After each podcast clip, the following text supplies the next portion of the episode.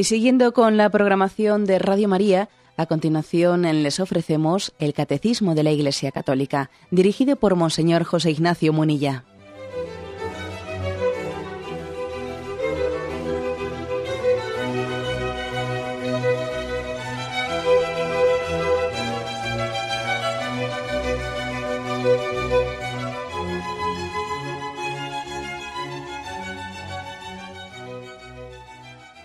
Cordial saludo a todos los oyentes de Radio María. Un día más, con la gracia del Señor, proseguimos el comentario del Catecismo de nuestra Madre, la Iglesia.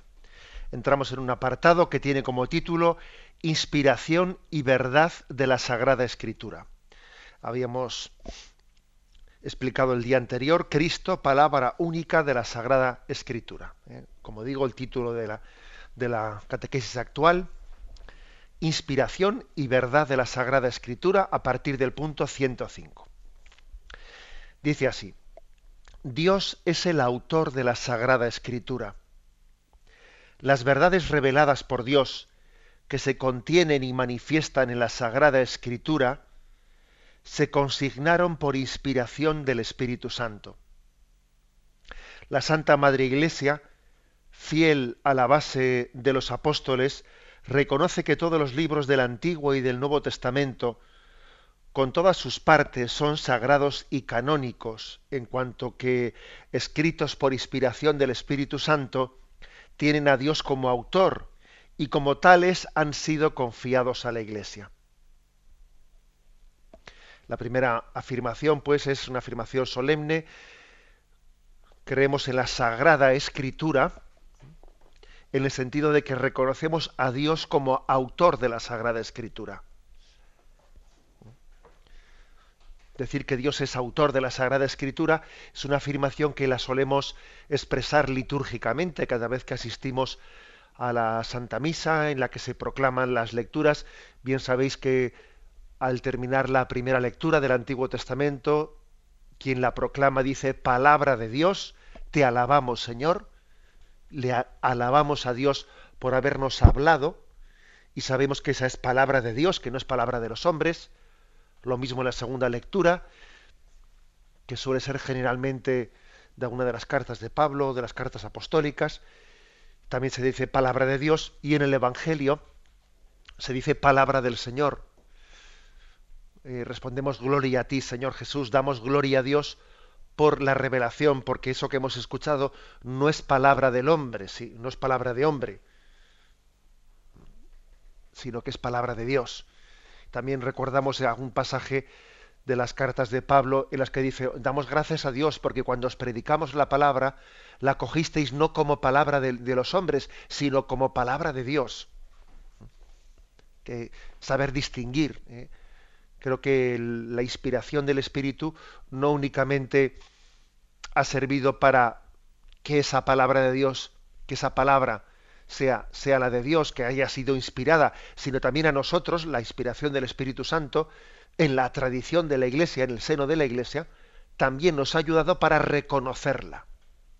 O sea, el Espíritu Santo ha inspirado para que sea escrita y el Espíritu Santo inspira a la Iglesia para reconocerla como palabra de Dios.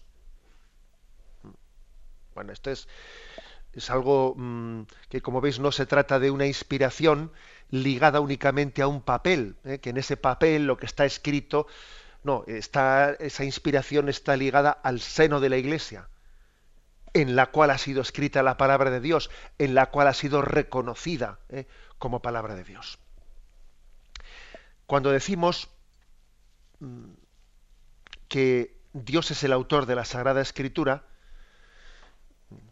no lo entendemos al modo, eh, podríamos decir, al modo como el Islam, por ejemplo, suele entender a Alá como inspirador del Corán, ¿eh? en el sentido que por ejemplo, mm, la explicación que da el Islam de cómo el Corán es palabra de Dios, habla de que el arcángel Gabriel dicta, mm, dicta a Mahoma lo que tiene que escribir en el papel, eh, sin entrar en hacer ningún juicio, ningún juicio de, tal cosa, fijaros que es, se entiende que Dios sea autor en un sentido, en el, pues en Islam, en un sentido literalista. El ángel Gabriel le dicta a Mahoma que en una cueva copia. Bien, no es eso, no es ese el sentido en el que nosotros decimos que Dios ha inspirado la palabra de Dios o Dios es el autor de la palabra de Dios. ¿eh? Nosotros no creemos, no, no, estamos diciendo que, eh, que, los evangelistas hayan escrito al dictado del Espíritu Santo, al dictado de un ángel. ¿eh? San Mateo o San Marcos no, han, tenido un ángel al lado suyo que les diga, a ver, escribe, coge el bolígrafo y empieza a dictarles. Y, no, no, eso no, que has copiado mal. No, no, no es en ese sentido literalista. Decimos que Dios es autor en el sentido de que es capaz de intervenir en las causas segundas sin anularlas, sino siendo capaz de sostenerlas y respetando su libertad, al mismo tiempo Dios se está expresando en ellas. Eh, esto es algo, algo impresionante, pero, pero así, lo, así lo cree la Iglesia. Por ejemplo, cuando decimos que Estoy, no, es que esté yo parangonando esto con, con, la inspiración de la palabra de Dios. No pretendo decir que el ejemplo que voy a poner ahora eh, sea eh, totalmente al 100% e identificable con cómo Dios inspira la palabra de Dios. Pero bueno, creo que ayuda a entenderlo. Cuando hacemos una obra buena, decimos que es por la gracia de Dios que la hemos hecho. ¿Mm? Pero al mismo tiempo nosotros hemos actuado con nuestra libertad. O sea, el hecho de que Dios, por la gracia de Dios, hayamos hecho una cosa buena, no quiere decir que nosotros no hayamos participado en esa cosa buena que hemos hecho. Nosotros hemos sido, en cierto sentido, los autores directos. Pero claro, la gracia de Dios nos ha sostenido, nos ha inspirado, nos ha conducido, ha finalizado la obra. O sea, luego ha tenido lugar como una colaboración entre Dios y el hombre. Esa obra buena, ¿de quién es? ¿De Dios o de nosotros? De los dos. Sin la gracia de Dios no la hubiésemos hecho. Y al mismo tiempo podemos decir que yo la he hecho. O sea, porque es que Dios me ha dado una libertad, una voluntad. He podido em, colaborar con la gracia de Dios que ha movido mi, libertad. Bueno, este ejemplo sirve, aunque es verdad que la forma que, que en el momento de la inspiración para escribir la escritura hay algo más que esto, porque digamos que hay una elevación del entendimiento eh, y de la voluntad especial para inspirar la palabra de Dios, para inspirar a quien está escribiendo la palabra de Dios, pero creo que el ejemplo sirve para que no entendamos la inspiración de la Biblia como si alguien, eh, como si alguien hiciese como de instrumento de Dios en el sentido, mm, digamos, no libre, no, o sea, instrumental, pero como si no hubiese él colaborado con su libertad en ello. ¿eh? Por ejemplo, cuando se pone el ejemplo de una pluma, ¿eh? pues claro, la pluma no es un ejemplo bueno, porque la pluma no tiene libertad. O sea, Dios escribe la Biblia sirviéndose de, de San Lucas o de San Mateo como de una pluma. Cogió la pluma y con la pluma escribió el libro, ¿no? Y esa pluma se llamaba, pues San Juan. Esa pluma se llamaba San, San Pablo. Bueno, pues ese ejemplo se podrá poner en alguna ocasión, pero no es un ejemplo muy bueno, porque es que la, pluma eh, pues es un ser inerte que no tiene libertad y San Pablo, San Lucas tienen su estilo. Y entonces, digamos que el estilo de los autores no queda anulado por el hecho de que estén siendo instrumentos de Dios inspirados por el Espíritu Santo para escribir la palabra de Dios. O sea, los autores de la Sagrada Escritura han sido inspirados para escribir la palabra de Dios, pero eso no quiere decir que se haya anulado su libertad, que, tengan su, eh, su, estilo propio. La, inspiración consiste en que Dios garantiza que va a existir una palabra de vida y una palabra de verdad que preserva del error, pero ese, autor tiene su estilo propio. Por ejemplo, si uno, si uno analiza el estilo de San Lucas comparando con el estilo de San Marcos San Mateo hay un estilo bien diferente, porque San Lucas, lo sabemos, era médico, y como médico que era, pues tenía una cultura eh, muy superior, y, uno ve el griego, ¿eh? porque los evangelios están escritos en griego, ve el griego de San Lucas y era un griego mucho más culto que pues el griego de Marcos, etcétera, pues porque era médico, es decir, que cada uno tiene sus cualidades, ¿eh? tiene sus virtudes, su estilo, los dos están inspirados por el Espíritu Santo, pero no es una inspiración en el sentido mecánico, ¿eh? Tal y como yo antes he puesto, o de un, escribir al dictado literal, literalmente, no, no, es, eso es lo que estamos afirmando cuando decimos palabra de Dios, te alabamos Señor.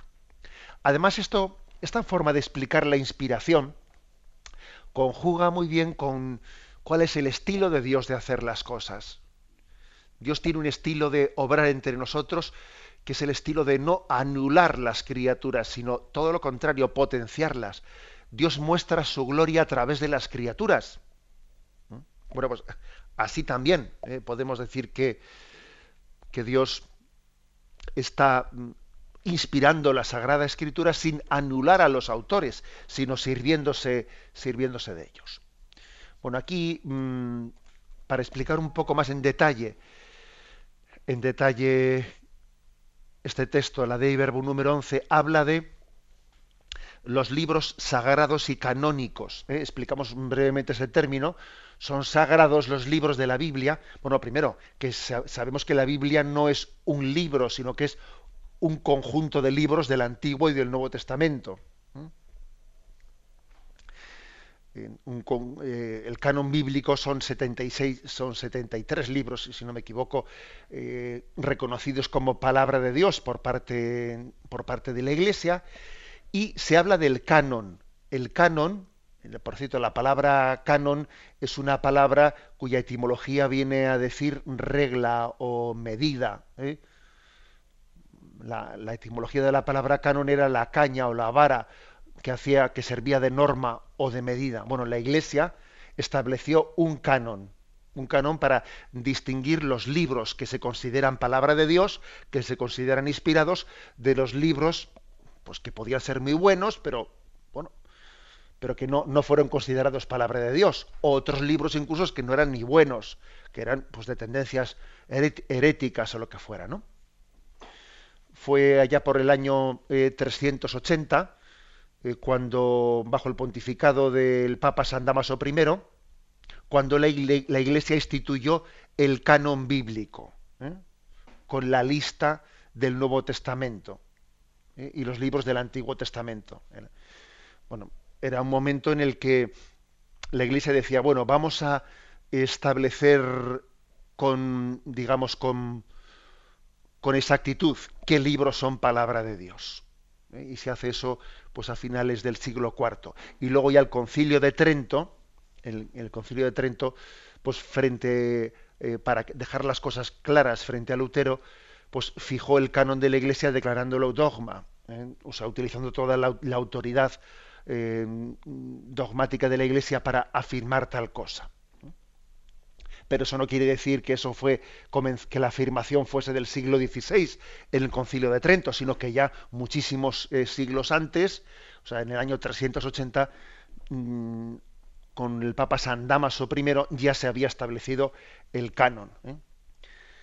Esa norma. Básicamente, básicamente podemos decir que en el Antiguo Testamento consideramos como libros inspirados del Antiguo Testamento aquellos que cuando Jesucristo vino a nosotros, como la plenitud de la revelación, los libros que Jesucristo en la sinagoga escuchó y también proclamó como palabra de Dios, como inspirados, los que estaban en el canon cuando Cristo viene a nosotros y como un judío también pues, reza en la sinagoga y escucha la palabra de Dios en la sinagoga, ¿no? Para nosotros Cristo es el, es la clave del canon del Antiguo Testamento. Y con respecto al Nuevo Testamento, pues claro, ahí podía haber mm, más dudas. obviamente, eh, el momento en el que se termina la revelación es cuando muere el último de los apóstoles. Pero claro, luego hay algunos libros, libros que, que en los primeros dos, tres siglos bailaron, eh, me refiero a bailaron en el sentido de que eran considerados por algunos como palabra de Dios y por otros no. Por ejemplo, sobre todo el libro de el Apocalipsis y la carta a los hebreos, algunos lo incluían, otros no lo incluían, hasta que finalmente la Iglesia dice, bueno, esto tenemos que, aclararlo, ¿no? Y, como digo, en el a finales del siglo IV, pues define ¿eh? el libro de los, los, libros que son inspirados y los que no.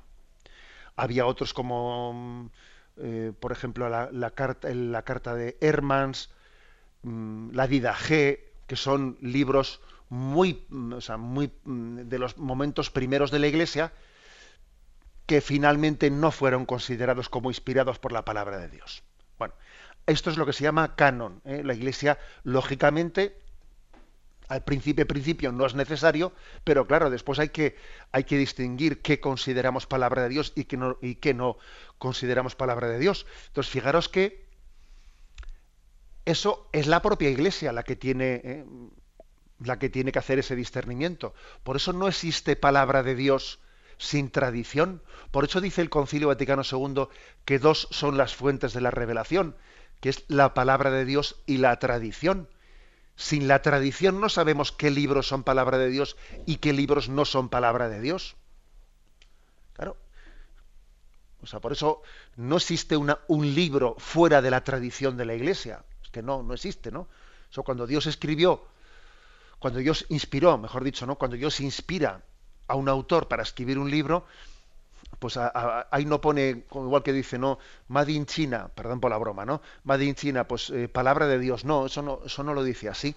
Es la iglesia, es la tradición de la iglesia la que reconoce en ese libro la, la inspiración del Espíritu Santo. Bien, tenemos un momento de reflexión y continuaremos enseguida.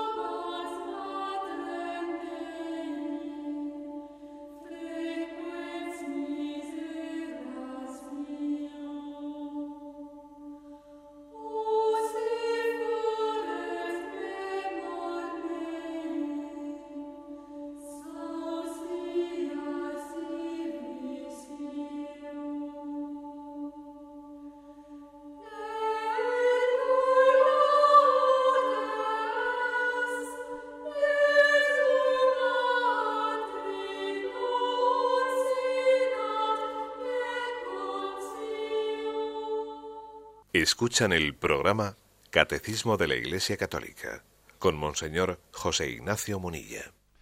Pasamos al número 106, que en realidad ya en la explicación anterior lo hemos, lo hemos comentado, aunque no lo hubiésemos leído. Dice, Dios ha inspirado a los autores humanos de los libros sagrados.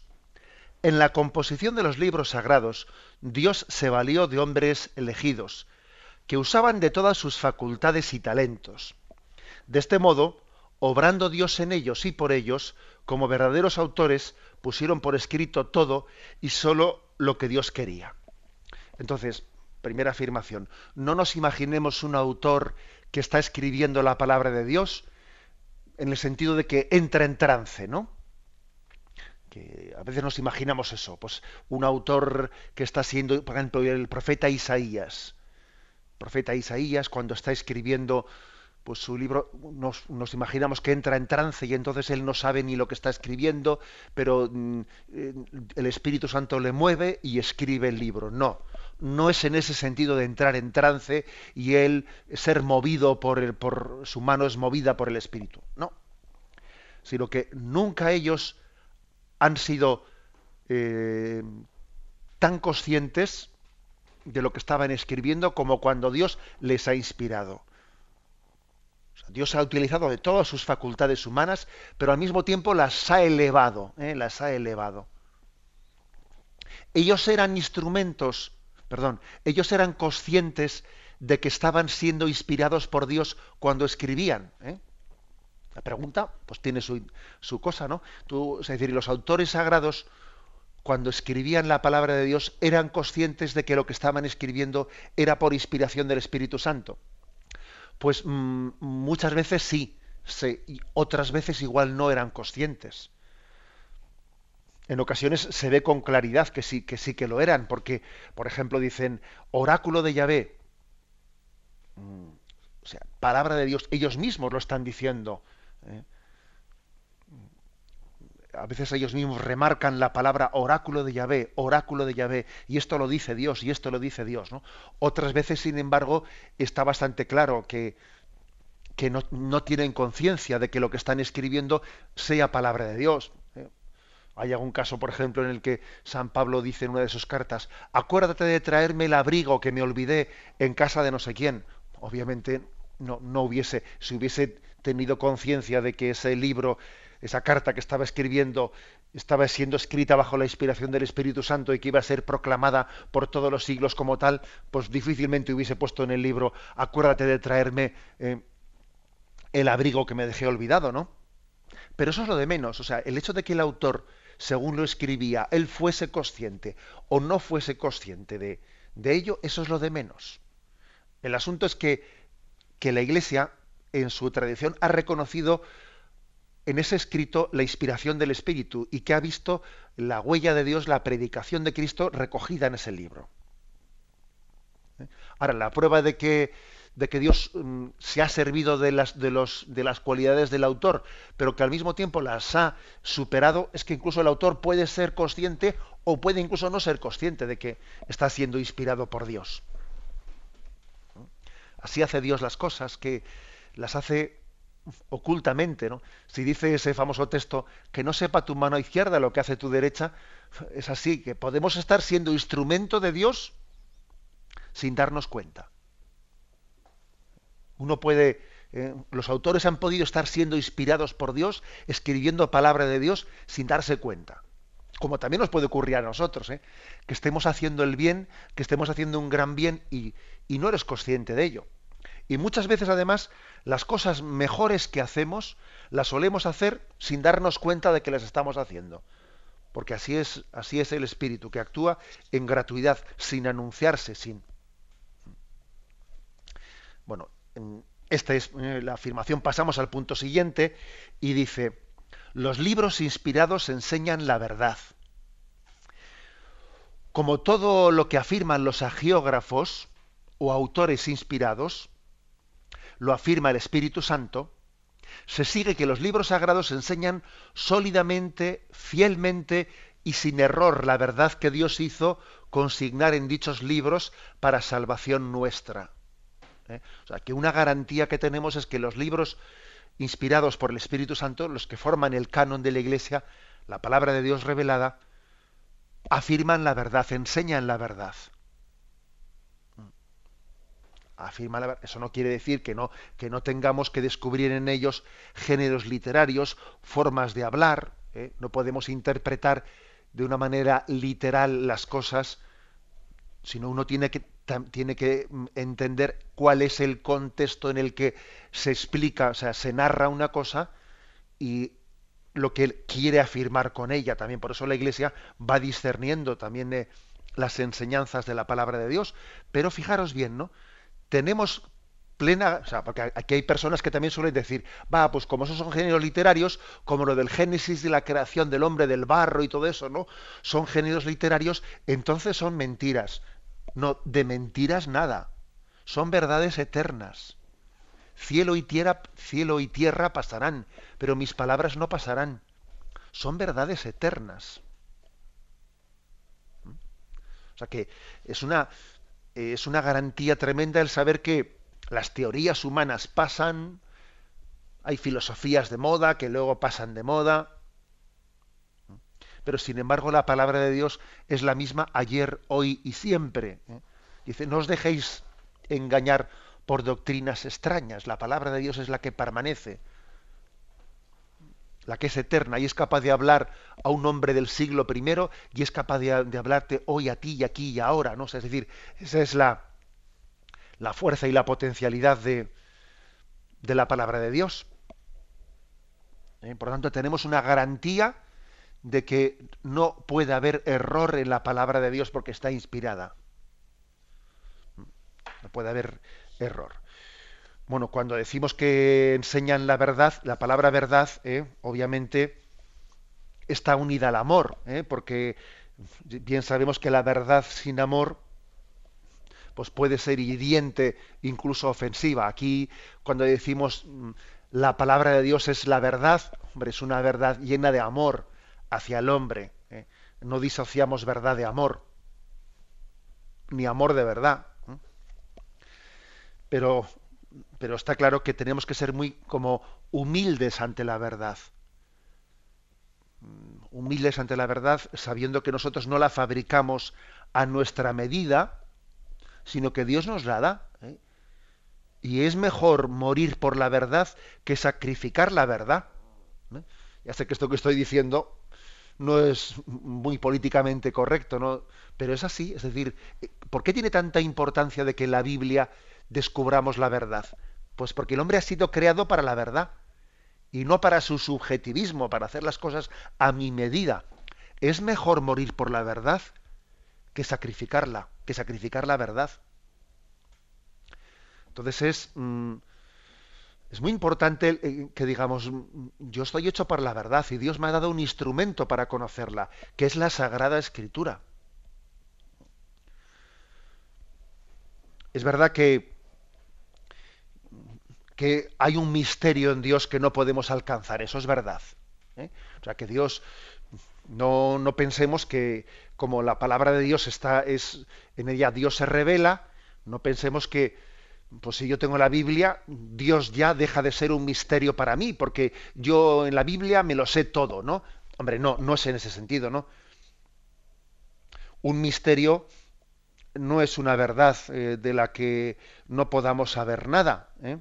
Sino que es una verdad de la que no podemos saber todo.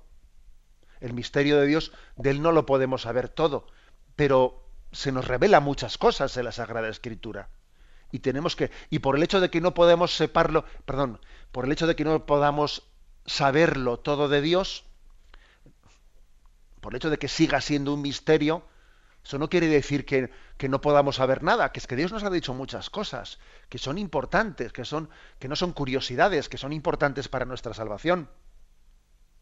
¿Mm? O sea, que tenemos que tener amor a la verdad y deseo de descubrirla. Yo no digo curiosidades, no, no que es que estamos creados para, para la verdad. Y nuestra vida eterna será conocer la verdad en la visión beatífica, que es el cielo. Pues lógicamente aquí, eh, un signo de que, de que vamos camino de la salvación, camino hacia la visión beatífica, la vida eterna, es que tengamos deseo de conocer las escrituras, de, de comenzar el conocimiento de Dios. ¿no? Bueno, esto, como veis, pues es una, es un aspecto importante, el amor a la verdad. Si no se tiene amor a la verdad, difícilmente se va a tener amor a las escrituras. ¿Mm? Y además, hay veces que, se nos dicen cosas que no son agradables. O sea, que la verdad tenemos que aceptarla por verdadera, no por agradable. O sea, a veces la verdad también nos tira de la oreja y nos hace nuestras reprimendas, ¿no? Pero amigo, amigo, es el que te dice la verdad y enemigo es el que te adula. O sea, que el hecho de que Dios nos diga la verdad, pues tenemos que estar infinitamente agradecidos porque por amor nos revela la verdad. Los enemigos te adulan y quien te ama te dice la verdad. Por eso decimos, es, palabra de verdad, es palabra de Dios. Y tenemos que, eh, por lo tanto, amar la verdad para amar la palabra de Dios. ¿eh? Decía Santo Tomás, Santo Tomás de Aquino que toda la verdad, diga quien la diga, viene del Espíritu Santo. O sea, igual que hay la verdad que está en la Sagrada Escritura, también está la verdad que está en la naturaleza. ¿eh? Eh, por cierto, Benedicto XVI, en un discurso que pronunciaba en la, a la Pontificia Academia para las Ciencias, decía él que Galileo vio la naturaleza como un libro cuyo autor es Dios, en una forma similar a como Dios también es autor de las Sagradas Escrituras. O sea que quiere decir que toda la verdad, diga quien la diga, viene del Espíritu Santo. También la verdad de la naturaleza viene del Espíritu Santo. Pero existe una forma suprema de la revelación de la verdad que es la de la Sagrada Escritura. ¿eh? Por eso yo concluiría eh, la importancia de amar la verdad para estar abierto a la Sagrada Escritura y para buscarla y para buscar en ella eso que Dios quiere comunicarnos. Tenemos un momento de reflexión y continuamos enseguida.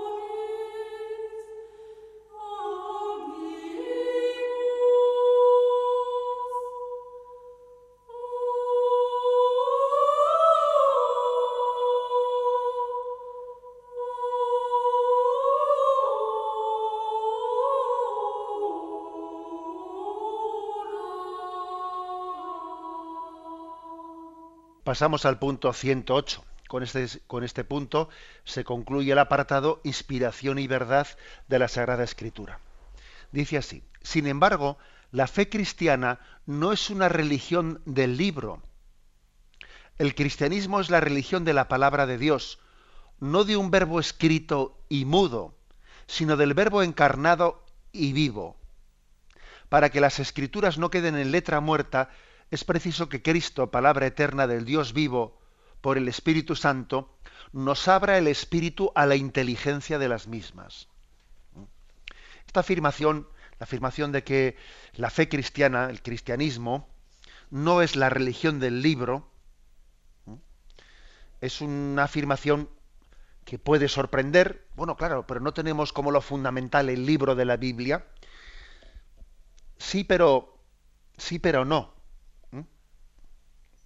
igual, eh, por ejemplo, el Islam ¿eh? se puede considerar la religión del libro, en el sentido de que considera ¿eh? pues el, el, Corán como el libro fundamental, escrito y dictado al dictado. También el Islam, por cierto, cree en la Biblia. Pasa que no es el libro supremo de la revelación, el libro supremo es el Corán. Podríamos decir quizás que el Islam es la religión del libro. Pero fijaros, el cristianismo mm, no, no es la religión del libro, no somos el pueblo del libro, somos el pueblo del acontecimiento más que del libro. Porque fijaros que antes de, antes de haber sido puesto por escrito, lo que la, la Sagrada Escritura, lo que la Biblia narra, es un acontecimiento que ha sido puesto por escrito, narrado por escrito, o también transmitido por la tradición de la Iglesia, que es que hay dos fuentes de revelación, insisto, que es la palabra escrita y la tradición de la Iglesia. Luego, no somos el pueblo del libro. ¿Mm? Es verdad que tenemos ese libro tan importante que es la palabra de Dios, pero la presencia de nosotros, de Dios entre nosotros, supera la presencia del libro. sino que vive en la comunidad. El Espíritu de Dios vive en la comunidad. No somos nada al margen del libro de la Biblia, pero la Biblia no es nada al margen de la comunidad en la que el Espíritu Santo vive. ¿Eh? Es así. No somos nada sin la palabra de Dios, pero la palabra de Dios tampoco es nada sin la, tradición de la Iglesia que la reconoce, que la predica, que la transmite, ¿eh? que la autentifica. Porque incluso la tradición es la que nos dice que esto es palabra de Dios y no esto otro. Somos pues no el pueblo del libro, somos el pueblo del acontecimiento. Y esto tiene mucha importancia decirlo hoy porque existe un riesgo, un riesgo yo creo que bastante difundido, el riesgo de decir, bueno, aquí lo importante, pues lo importante no es si Jesucristo hizo este milagro o no lo hizo, lo importante no es que estos acontecimientos que cuenta el Evangelio sean históricos, que Cristo resucitase, va, ¿qué más dará que el sepulcro se quedase vacío o no se quedase vacío? Eh, bueno, o que la pasión de Cristo sea como se cuenta o no sea como se cuenta. Lo importante no son eso, esos hechos históricos, lo importante es los valores que transmite eh, pues los Evangelios. Lo importante es que transmite unos valores de solidaridad y tal. Oiga, mire usted, usted está reduciendo la palabra de Dios al valor ético o moral que pueda transmitir, pero lo importante de la palabra de Dios es el acontecimiento verdadero que tiene lugar. Lo principal de la palabra de Dios es que es verdad. Y como es verdad, es buena. Y como es verdad, nos transmite valores. Pero como empecemos a hablar de valores, olvidando que la Sagrada Escritura nos habla de acontecimientos, de que el verbo se hizo carne y habitó entre nosotros. Cuando uno va a Nazaret y allí en la casa de la Virgen ve escrito ic verbum caro factum est. Aquí el verbo de Dios se hizo hombre. Y añade ic, añade aquí, es decir, es un acontecimiento, tuvo lugar en esas coordenadas históricas, en ese tiempo y lugar en el que el verbo se hizo carne y vino a nosotros, Dios entra en la historia. Luego, la Biblia no es únicamente pues, una narración de valores hermosos, éticos, morales, sino la afirmación de acontecimientos. ¿eh? Y vivió entre nosotros y habitó entre nosotros, puso su tienda entre nosotros, ¿no? Bueno, eh, frente a la tendencia, pues, ¿no? de difuminar lo histórico, muy, muy propia de la nueva era, y, a veces también, ¿no? De, explicaciones secularizadas del cristianismo, afirmemos, ¿no? Que somos el pueblo del acontecimiento. Y la verdad no se inventa, sino que acontece. Y nuestra tarea es descubrirla y proclamarla. ¿eh?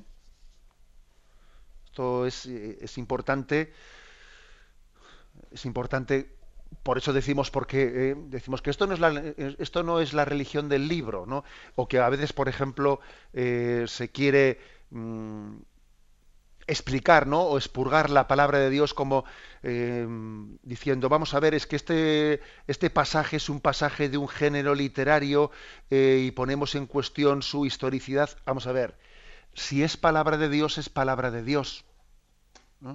Y la afirmación que me hace es palabra de vida más allá de las distinciones que me quiere hacer el exégeta. ¿Mm?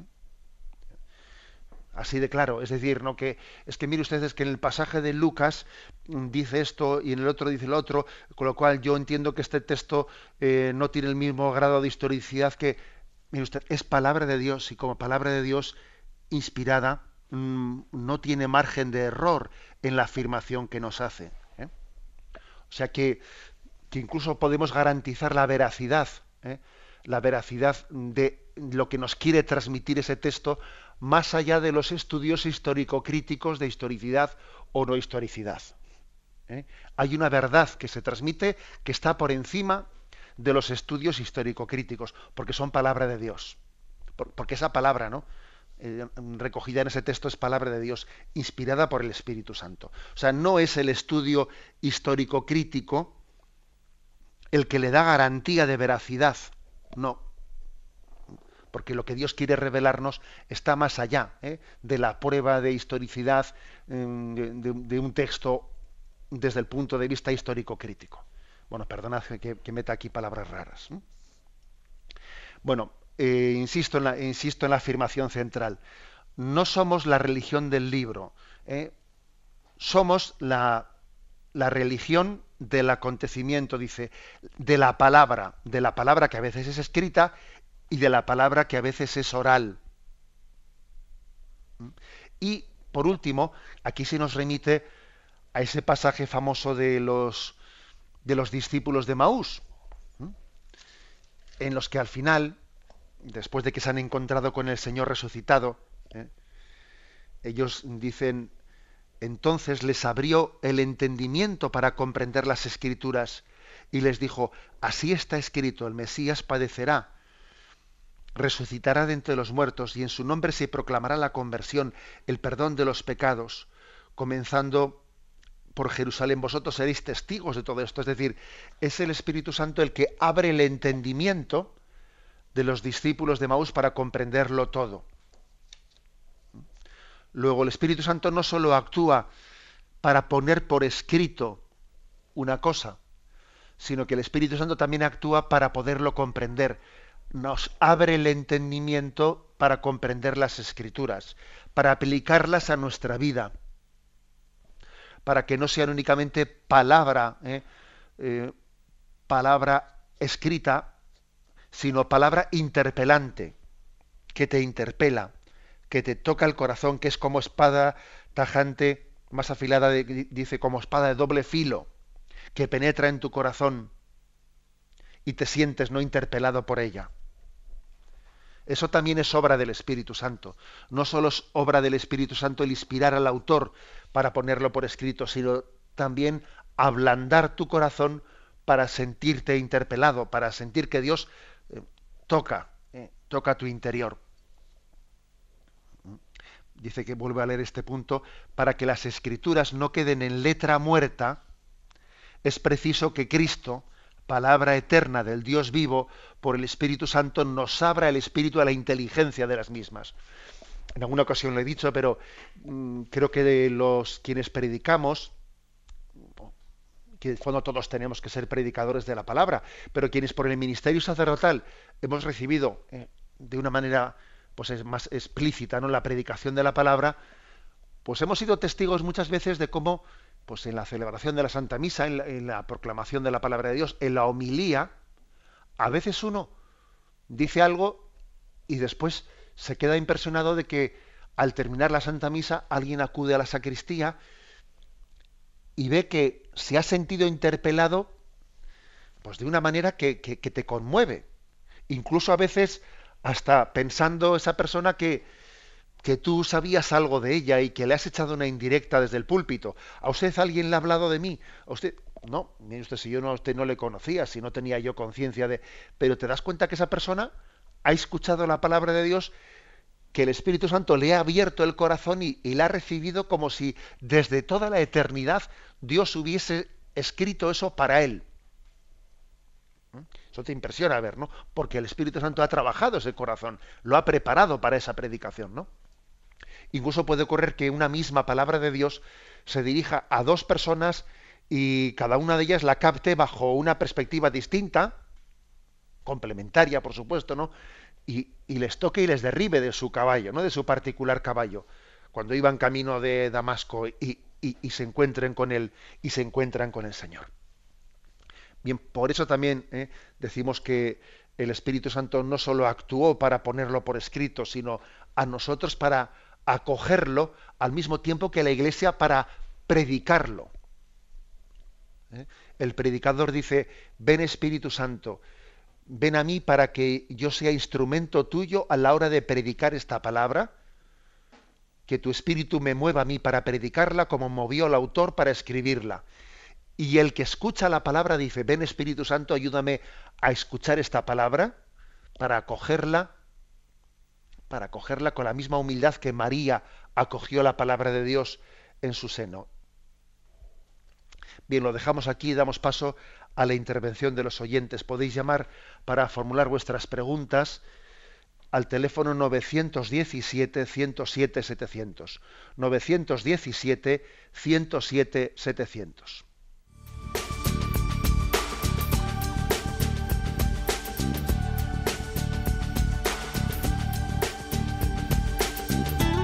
Radio María le ofrece la oportunidad de recibir en su casa sus programas favoritos.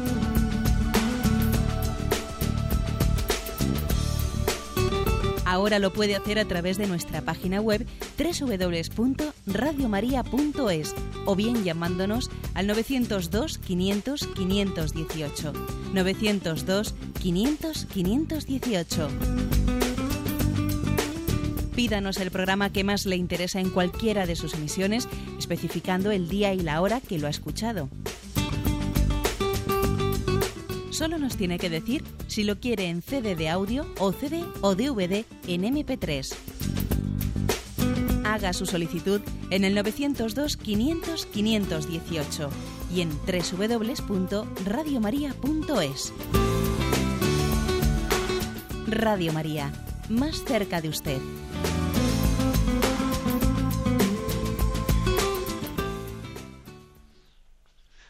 Sí, buenos días. ¿Con quién hablamos? Hola, muy buenos días, monseñor. Mire, soy María Yolanda. Y quisiera hacerle una pregunta porque para mí su opinión eh, la considero muy importante. Este fin de semana, eh, en el compendio del catecismo, eh, se habló sobre el tema del matrimonio. Entonces, yo le quisiera englobar una pregunta, perdón, un, o sea, le quisiera contar una vivencia particular, pero que contiene dos preguntas. Bien, eh, mire usted, yo, me casé muy joven eh, y bueno, me casé por la iglesia. A los tres años fui abandonada por otra, mm, mi esposo me abandonó por otra mujer y ha habido un abandono moral eh, de, bueno, pues de nuestra hija que nació fruto de ese matrimonio. Bien, yo estuve diez años eh, sola, separada y yo mm, conocí a una persona, me, me volví a casar por el juzgado, lógicamente, y eh, esta persona, que hoy ya llevo nueve años casada con él, ha, hecho de padre moral con mi hija la mayor, ¿correcto? A todos los niveles, porque el padre biológico se ha desentendido de, su hija.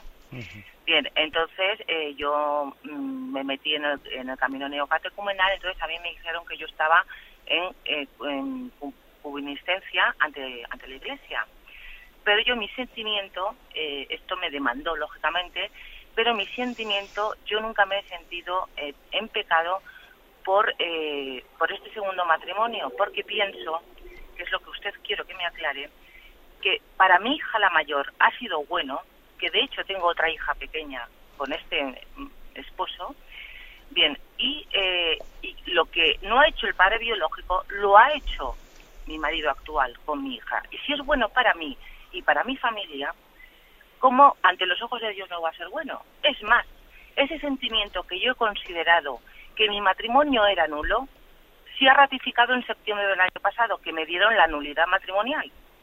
Pero claro, yo quisiera saber, primera, mi hija, la mayor, ¿ante qué situación se encuentra que nació fuera del matrimonio, porque me han anulado este matrimonio? Y segunda, ante la iglesia yo he estado en pecado, aunque yo me asesoré con sacerdotes y me dijeron que comulgara tranquilamente porque lo que importara como yo me sentía ante la iglesia, ante, ante este matrimonio. Y efectivamente ese sentimiento me lo ha corroborado la iglesia que mi matrimonio era nulo. Entonces quisiera usted que me, que me, que me explicara un poco ante los ojos de Dios y ante la ley de la iglesia si ese matrimonio para mí era igual de nulo aunque haya pedido la nulidad hace eh, casi tres años porque dura un proceso y porque es un dinero importante. Entonces, que usted me aclara un poquito esto. Gracias. De acuerdo. Mire, bueno, ha sido usted muy clara exponiendo, exponiendo el asunto. Vamos a ver, yo le diría, creo, eh, creo que usted debía, bueno, creo, creo que es algo más que una creencia personal eh, de José Ignacio. No me atrevería yo de eh, hablar así a título únicamente de opinión personal, ¿no? Sino quiero también hablarlo, pues hombre, con la, con la autoridad de la Iglesia y, viendo cuál es la doctrina de la Iglesia y su predicación. Pienso que debía, en ese tiempo en el que usted ha, ha esperado hasta llegar esa, esa nulidad, ¿eh? ese tiempo, esos procesos de nulidad que a veces se alargan, a veces se alargan más de lo que uno quisiera, pienso que usted debía de haber esperado ese tiempo, consciente de la contradicción en la que usted estaba, porque hay, hay evidentemente una contradicción con la palabra de Dios que nos dice que el que abandona, el que abandona a su esposo o a su esposa y se casa con otra, claro, usted me dirá, pero yo no le, yo no le soy el que le ha abandonado, he sido abandonado por sí, pero el hecho de que yo haya padecido un pecado, mm, o sea, el hecho de que yo, ahora es verdad que en este caso parece que subjetivamente hablando uno es víctima más que agresor de la ruptura matrimonial, es verdad, pero al mismo tiempo el hecho de que yo la haya padecido no, no me da derecho a pagar con la misma moneda que, haya hecho mi, mi, ex marido, ¿no? O sea, pienso que usted tenía que haber sido em, consciente de la contradicción en la que en la que ha vivido y debía de haber seguido a Jesucristo escuchando su palabra, etcétera, sin haberse acercado a recibir la comunión, porque ese no acercarse a recibir la comunión es una conciencia de que existe una contradicción que está eh, pendiente de, de, de ser resuelta. Claro, usted me dice, bien, pero ahora cuando la Iglesia me ha dado ha, dado la nulidad matrimonial, no sé, yo me he sentido corroborado, he visto que la Iglesia ha corroborado lo que yo sentía. Bien, pero mm, mire, nosotros no tenemos que poner por delante nuestra subjetividad, lo que yo sentía, porque también podía haber ocurrido lo contrario, podía haber ocurrido que igual no, no me hubiesen dado esa nulidad. Es decir, nosotros tenemos que no anteponer nuestro sentimiento, sino tenemos que anteponer nuestra confianza en el juicio de la Iglesia. Porque también podría haber ocurrido que el juicio de la Iglesia no, no hubiese corroborado mi sentimiento. ¿eh? Bueno, es verdad que ahora ya, ¿eh? ahora ya ha llegado, ha llegado esa nulidad y usted tendrá, si no la ha hecho ya, la posibilidad de, igual ya se habrá casado por la Iglesia, etcétera, etcétera. Bien, y y por lo tanto esta, esta cuestión alguno podría parecer que ya es ya es asunto pasado, pero no, yo sí que le sí que le aconsejo a usted que, que, haga una lectura humilde de todo lo ocurrido. Eh, porque es que no, no es, aunque diga usted que a un sacerdote se lo aconsejó, pues eh, con todos mis respetos, ese consejo que usted recibió no era conforme ¿no? al entender y al sentir, al sentir de la iglesia. O sea, no tenemos que poner por delante mi sentimiento, mi intuición, y luego a ver si la iglesia me la corrobora. No, sino que yo humildemente reconozco que hay una contradicción, sigo siguiendo al Señor, el no comulgar es un signo de humildad y confío y espero eh, en el juicio de la iglesia, como finalmente ha llegado y usted pues también ha recibido en ese momento. Yo mi, mi consejo es que también haga usted una lectura de humildad, ¿no? No anteponer la subjetividad, no anteponer mi mi sentimiento, porque muchas veces vemos que nuestro sentimiento es, seguro que su, su marido, su marido primero, que ya no, no lo es porque quedó anulado el matrimonio, lo mismo también hace una explicación de subjetividad en la que él se siente, se siente confirmado. Bien, eh, con respecto a la situación de su hija que usted ha preguntado, bueno, pues la situación de su hija no tiene ningún problema. ¿eh? El hecho de que aquel hijo, perdón, de que aquel matrimonio eh, no existiese porque, porque, porque fue nulo, pues mire usted la iglesia, su hija por parte de la iglesia ha recibido todas las bendiciones sacramentales y, y, el, hecho de que, de que fuese concebida sin, sin que hubiese un matrimonio verdadero, pues no quita, ¿eh? no quita. Lo mismo que también su segunda hija, que, que, ha sido concebida en un matrimonio que no era canónico, que no estaba bendecido por Dios. O sea, los hijos no tienen la culpa de lo que los padres hacemos. ¿eh? Bueno, le damos gracias a Dios porque usted haya llegado también a, eh, al final de un proceso duro en su vida y que eh, al final de él haya buscado la luz. ¿eh? Y pedimos que, que, sea usted pues, muy humilde y agradecida a Dios. Damos paso a un siguiente oyente. Buenos días. Sí, buenos días, don José Ignacio. Sí, Miguel de San Sebastián. Adelante, Miguel. Avanzando precisamente en el, en el matrimonio y, y enlazando con la interpretación de la palabra de Dios que se habla hoy, eh, en el capítulo de hace dos domingos, en el punto 1620, eh, que sería como las dos realidades del sacramento del matrimonio y la de la virginidad por el reino de Dios, viniendo las dos del Señor mismo, son inseparables y se iluminan y apoyan mutuamente la Iglesia siempre, de hecho, ha considerado que el, al matrimonio como una vocación santipura y querida por Dios. Por ello, para, para los que nos hemos escogido la vocación matrimonial, se nos hace a veces eh, a duras penas comprensible el Evangelio mm, de Lucas, en capítulo 14, que también se editó en ese, eh, en ese programa, que, eh, en, que en el versículo 26 algunos exégetas aseguran que la traducción correcta de este versículo sería quien no odie a su padre, a su madre, a su mujer y a sus hijos, a sus hermanos y hermanas no puede ser discípulo mío. Es decir, no se hablaría de posponer o renunciar, abandonar, abandonar o dejar, se diría de odiar, se hablaría de odiar. Hombre, está claro que para un cristiano en un conflicto de intereses debe primar el interés absoluto de la voluntad de Dios, pero no tiene sentido odiar cuando el, amor a la familia, el prójimo más próximo, viene a ser la misma expresión del amor de Dios. Entonces, pues eh, claro, me produce confusión esa esa traducción, no sé qué piensa de ella, y en todo caso se habría o tenido que dar en algún contexto mm, especial para llegar a ese radical pronunciamiento. ¿Qué me puede decir? Vamos a ver. Em, la palabra de Dios eh, tiene también sus géneros de expresión. Eh, y es obvio que cuando dice el que no odia a su padre, a su padre, a su mujer, a sus hijos, eh, por mí no es digno de mí, obviamente esa palabra no puede ser contradictoria con la palabra de Jesús que dice que, tenemos que amar y que el que odia a su hermano el que odia a su hermano, lo dice explícitamente, no puede entrar en el reino de los cielos. Luego, es, es obvio que si en un texto dice el que odie no puede entrar en el reino de los cielos, y aquí dice el que no odie, o sea, dice, el, utiliza la palabra odio en sentido positivo, obviamente hay que conjugar los dos. ¿Mm? Es verdad que literalmente utiliza la palabra odio, pero es obvio, ¿Mm? es obvio que utiliza la palabra odio queriendo significar en ella precisamente el estar dispuesto a renunciar, ¿eh? estar dispuesto a anteponer a Dios encima de todo. También cuando dice la palabra de Dios y el que y si tu ojo te hace te hace caer, sácatelo, que más vale ir al reino de los al reino de los cielos tuerto y si tu mano te hace caer, córtatela.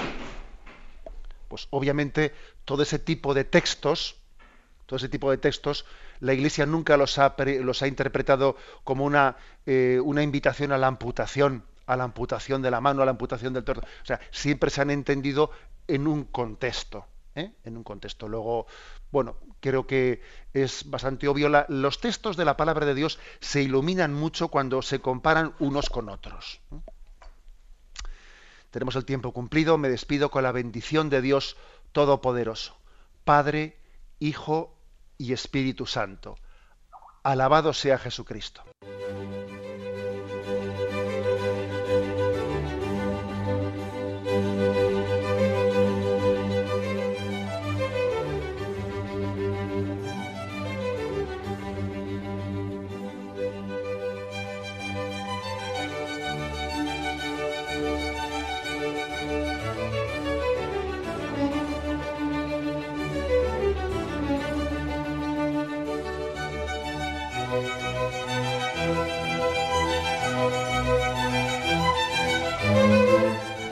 Han podido escuchar en Radio María el Catecismo de la Iglesia Católica, dirigido por Monseñor José Ignacio Munilla.